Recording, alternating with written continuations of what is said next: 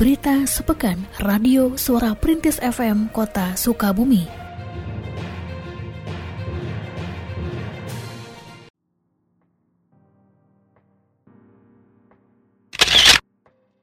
Pelaksanaan simulasi pembelajaran tatap muka atau PTM terbatas tingkat sekolah dasar atau SD telah dimulai pada hari Senin 4 Oktober 2021. PLT Kepala Dinas Pendidikan dan Kebudayaan Kota Sukabumi, Cecep Mansur, Seusai pemantauan pelaksanaan asesmen nasional di SMP Negeri 2, mengatakan simulasi PTM terbatas tersebut diikuti oleh 121 SD se-Kota Sukabumi. Dijelaskan lebih lanjut, simulasi ini dilakukan untuk mengetahui sejauh mana kesiapan sekolah melakukan pembelajaran tatap muka.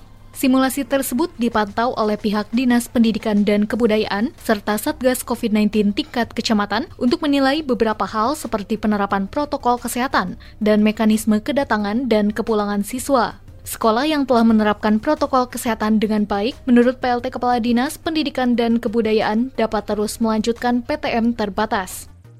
Hari ini, tanggal 4 bulan Oktober, dilaksanakan simulasi dulu ya simulasi PTM terbatas. Jadi nanti uh, setelah pelaksanaan simulasi ini berjalan baik mengikuti protokol kesehatan, uh, tentu kita akan memberikan kesempatan ya kepada satuan pendidikan pada sekolah untuk melanjutkan pelaksanaan PTM terbatas. Jadi bukan simulasi lagi. Nah sekarang masih dipantau pelaksanaannya oleh kami dari uh, dinas pendidikan kemudian e, melibatkan juga gugus tugas yang ada di wilayah kecamatan. Sementara itu, Kepala Sekolah SD Negeri Brawijaya, Histato D. Kobasah saat ditemui pada hari yang sama, mengatakan bahwa SD Negeri Brawijaya dalam pelaksanaan simulasi PTM terbatas membagi jadwal belajar siswanya, yakni pukul 7.30 sampai 10.00 waktu Indonesia Barat dan pukul 10.15 sampai 12.00 waktu Indonesia Barat. Untuk simulasi kami masuk pukul 7.15 sampai pukul 10.00 ini untuk sesi satu dan sesi yang kedua 10.15 sampai pukul 12.00 untuk sistem pelaksanaan menggunakan satu arah masuk dan pintu keluar eh, di tempat yang berbeda. Dan orang tua hanya sampai gerbang saja dan langsung pulang. Untuk izin orang tua, alhamdulillah semua sudah menandatangani eh, kesanggupan bahwa Eh, siap melaksanakan tatap muka dan Program pemberdayaan rukun warga P2 RW dan dana kelurahan di Kecamatan Citamiang mulai dilaksanakan. Pelaksanaan kedua program tersebut diawali dengan kegiatan kick-off P2 RW dan dana kelurahan tingkat Kecamatan Citamiang pada hari Selasa, 5 Oktober 2021. Hadir pada kesempatan tersebut di antaranya Wali Kota Ahmad Fahmi, Asisten Daerah Bidang Pemerintahan, dan PLT Kepala Bapeda Kota Sukabumi. Wali Kota dalam sambutannya menyampaikan bahwa P2 RW dan dana kelurahan merupakan dua program yang direncanakan secara terukur dan terarah agar memberikan manfaat maksimal bagi masyarakat. Ia mengharapkan kedua program ini dapat berjalan optimal serta meningkatkan sarana prasarana bagi masyarakat di Kecamatan Citamiang dan memiliki dampak pada peningkatan perekonomian warga setempat.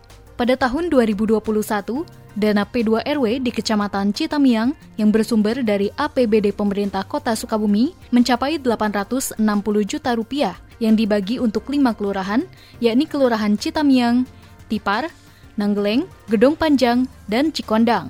Di luar APBD, terdapat pula dana swadaya masyarakat sebesar 150 juta 699.460 rupiah Dana tersebut akan digunakan pada dua program, yaitu peningkatan partisipasi masyarakat dalam pembangunan serta pembangunan dan perbaikan sarana prasarana. Sedangkan untuk dana kelurahan, dikarenakan pandemi COVID-19, besaran dananya lebih kecil daripada tahun sebelumnya, sehingga hanya diperuntukkan dalam program pemberdayaan masyarakat seperti pelatihan. Melaksanakan kick off sehingga secara serentak pelaksanaan P2RW di Kecamatan Citamiang ini dapat dilaksanakan secepatnya.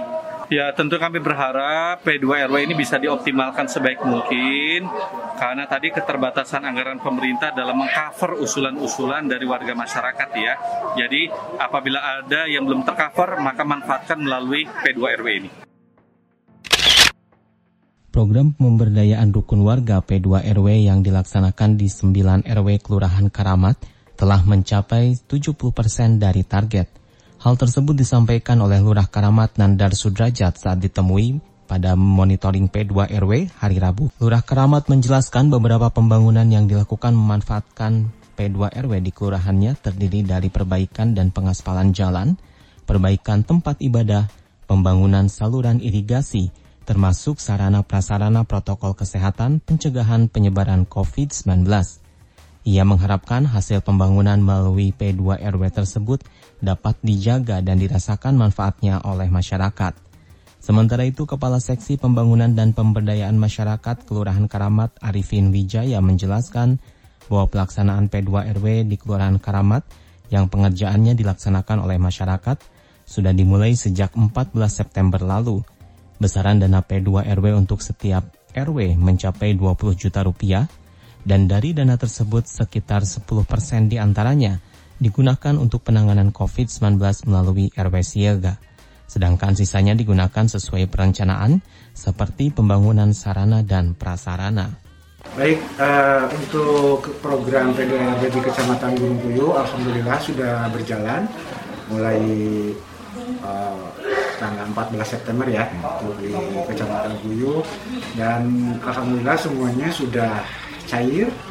Proses per, apa uh, pencairan dana dari Pemda sudah masuk ke rekening para ketua RW ataupun pengurus P2RW di lapangan. Dan dan dari program tersebut uh, alhamdulillah pelaksananya cukup lancar hasil dari monitoring yang kita lakukan.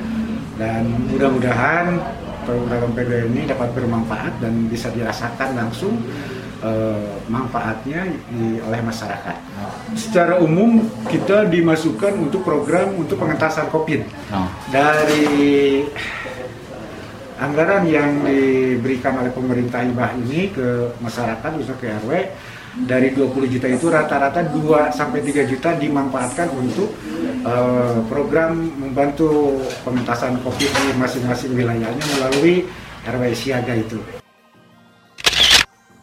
Seorang warga di Kelurahan Sindang Palai yang menderita penyakit kista ovarium dan membutuhkan biaya perawatan mendapatkan bantuan dari masyarakat Kota Sukabumi melalui donasi yang disalurkan dalam program udunan online. Bantuan senilai lebih dari 10 juta rupiah tersebut diserahkan oleh Wali Kota Sukabumi, Ahmad Fahmi, pada hari Kamis, 7 Oktober 2021. Kepala Dinas Sosial Kota Sukabumi, Punjul Saipul Hayat, menjelaskan bahwa sejauh ini bantuan yang telah disalurkan melalui program udunan online adalah sebesar Rp341.497.116.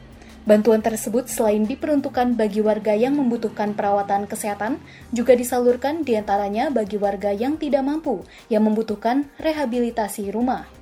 Pada kesempatan tersebut, Wali Kota menyampaikan rasa terima kasihnya kepada seluruh warga yang telah ikut berdonasi, sehingga telah tersalurkan 16 kali bantuan bagi warga membutuhkan dalam program udunan online. Diharapkan program udunan online yang dikelola oleh Forum Sili Asah Sili Asuh dapat semakin luas jangkauannya, sehingga semakin banyak warga membutuhkan yang terbantu. Program udunan online yang digagas oleh pemerintah daerah hari ini memasuki tahapan yang ke-16 penyalurannya. Tentunya sebagaimana semangat dari udunan online ini, bagaimana kita bisa memberikan dukungan berpartisipasi kepada masyarakat yang membutuhkan dengan memangkas berbagai macam birokrasi yang ada. Dan sebagaimana tadi juga sudah sampaikan oleh Pak Kadis Sosial, kita berharap ke udunan online ini semakin banyak bukan hanya di lingkup pemerintah daerah saja, sehingga yang menerima manfaat bisa lebih banyak. Pelaksanaan vaksinasi COVID-19 mulai pekan ini akan dilakukan dengan basis wilayah per RW. Hal ini dilakukan untuk mempercepat capaian vaksinasi. karena selain untuk memberikan perlindungan terhadap paparan COVID-19, capaian vaksinasi juga dijadikan acuan dalam level pemberlakuan pembatasan kegiatan masyarakat atau PPKM. Hal ini diterangkan oleh Wali Kota Sukabumi Ahmad Fahmi dalam rapat koordinasi kewilayahan di Kecamatan Ciberem pada 7 Oktober lalu dan rapat koordinasi kewilayahan Kecamatan Warudoyong pada hari Jumat 8 Oktober 2021. Wali kota juga mengingatkan pentingnya disiplin menerapkan protokol kesehatan untuk mencegah penyebaran COVID-19 karena meski kondisi penyebaran COVID-19 sudah melandai, tetapi kenaikan kasus masih berpotensi terjadi. Ia mengajak para ketua RT dan RW agar terus mengedukasi warga tentang pencegahan COVID-19 supaya pandemi terkendali dan berbagai sektor yang terdampak seperti naiknya angka pengangguran hingga 15% persen dapat segera dipulihkan. Pada rapat koordinasi kewilayahan Kecamatan Waridoyong yang juga membahas mengenai pelaksanaan program pemberdayaan rukun warga P2RW, Camat Warudoyong Ratna Hermayanti menjelaskan bahwa sebanyak 58 RW di kecamatannya akan mendapatkan dana masing-masing sebesar 20 juta rupiah. Dana ini akan segera dicairkan mulai minggu depan dan akan digunakan untuk membangun sarana dan prasarana masyarakat. Alhamdulillah tiap RW mendapatkan 20 juta ya, tinggal dikalikan aja 20 juta kali 58 RW. Yang ditotalkan keseluruhannya sudah selesai, kami tanda tangan SPM-nya. Kemungkinan minggu ini kita harapkan semuanya cair dari BJB. Tapi memang ada beberapa RW yang ada kendala teknis ya, ada SK-nya yang salah nama ataupun uh, rekeningnya yang sudah mulai tidak aktif. Masih sama masih sama tadinya kan kita menginginkan P2 RT ini adalah untuk penanggulangan COVID. Tapi pada kenyataannya tetap saja prioritas fisik itu yang diutamakan dikarenakan memang e, dari dana kelurahan secara fisik tidak ada. Lalu dari pemerintah juga sudah mulai e, istilahnya Pak karena ada masalah keuangan sehingga P2 RW ini adalah untuk memaksimalkan uh, pembangunan secara fisik. Lebih memberikan kesadaran bagi masyarakat mengenai pentingnya mengonsumsi telur sebagai sumber protein yang dibutuhkan oleh tubuh, sejak tahun 1996 setiap tanggal 8 Oktober diperingati sebagai World Egg Day atau Hari Telur Sedunia. Memperingati hari tersebut, Persatuan Dokter Hewan Indonesia PDHI, Perkumpulan Keluarga Besar Taman Siswa PKBTS, bekerja sama dengan pihak lainnya seperti Dinas Ketahanan Pangan, Pertanian, dan Perikanan Kota Sukabumi, menyelenggarakan peringatan Hari Telur Sedunia tingkat Kota Sukabumi di Perguruan Taman Siswa Kota Sukabumi. Ketua Umum PDHI sekaligus Ketua PKBTS Dr. Hewanki H.M. Munawaro dalam peringatan yang juga dihadiri oleh Wali Kota Sukabumi Ahmad Fahmi menyampaikan bahwa peringatan Hari Telur Sedunia menegaskan kembali pentingnya telur dalam membentuk kesehatan seseorang dan secara khusus ia menegaskan dalam upaya pemerintah mencegah stunting, konsumsi telur dapat dijadikan sebagai salah satu solusi. Selain itu, ia juga menjelaskan bahwa pihak PDHI akan memberikan alat deteksi stunting kepada pemerintah kota Sukabumi sebagai sumbangsih mereka dalam pencegahan stunting di sisi lain, ia juga mendorong pemerintah kota Sukabumi untuk memanfaatkan keberadaan perguruan taman siswa dengan membentuk pendidikan diploma 3 jurusan peternakan. Diharapkan adalah sosialisasi kepada pemasyarakat agar membeli mereka itu tahu arti pentingnya mengkonsumsi telur. Ya, kita tahu telur itu kan sumber protein hewani yang memberikan kecerdasan kepada anak-anak dan memberikan tambahan imunitas kepada masyarakat. Makanya pesannya hanya satu, ayo konsumsi telur minimal satu hari satu butir. Telur apa aja boleh. Telur bebek boleh, telur ayam boleh, telur burung puyuh boleh. Pokoknya telur.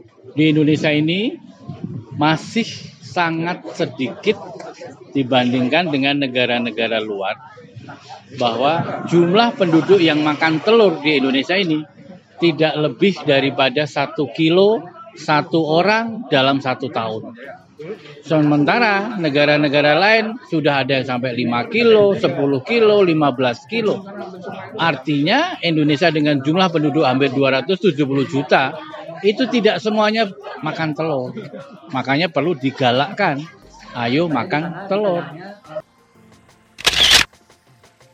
Forum Komunikasi Pimpinan Daerah Forkopimda Kota Sukabumi memantau pelaksanaan vaksinasi COVID-19 yang mulai pekan ini dilaksanakan berbasis wilayah dengan target warga per RW. Pemantauan tersebut dilaksanakan pada hari Sabtu 9 Oktober 2021 di beberapa lokasi seperti Kelurahan Cisarua dan Kelurahan Ciberem Hilir.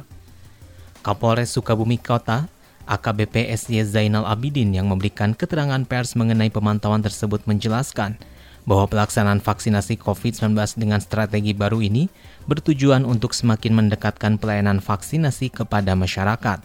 Dari hasil pemantauan, kegiatan vaksinasi COVID-19 dengan menyasar masyarakat per RW disambut dengan antusiasme tinggi. Beberapa hal juga dijadikan catatan oleh Forkopimda dalam pemantauan tersebut untuk dijadikan bahan evaluasi ke depannya. Jadi hari ini kami dari unsur Forkopimda uh, Kota Sukabumi melakukan kegiatan pengecekan terhadap kegiatan vaksinasi berbasis wilayah atau berbasis kelurahan.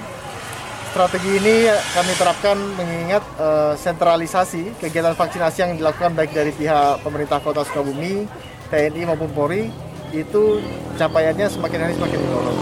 Maka kemudian strategi ini kemudian kami terapkan untuk lebih mendekatkan pelayanan vaksinasi ini kepada masyarakat. Dari hasil pantauan kami antusiasme masyarakat cukup tinggi. Namun demikian ada beberapa catatan yang akan menjadi evaluasi kami ke depan. Yang jelas strategi ini akan tetap kami gulirkan untuk mempercepat capaian ataupun akselerasi uh, vaksinasi yang ada di Kota Sukabumi agar segera terbentuk kekebalan komunal atau herd immunity di Kota Sukabumi. Untuk kendala di antaranya adalah uh, yang pertama terkait dengan waktu sosialisasi itu menjadi catatan kami sehingga kemudian akan menjadi aneh kami ke depan bahwa kegiatan ini harus tersosialisasi dengan baik sehingga kemudian keberadaan masyarakat bisa mengetahui informasi tersebut dan bisa berbondong-bondong untuk kemudian menuju sentra vaksinasi yang ditetapkan di masing-masing kelurahan. Berita sepekan Radio Suara Perintis FM Kota Sukabumi.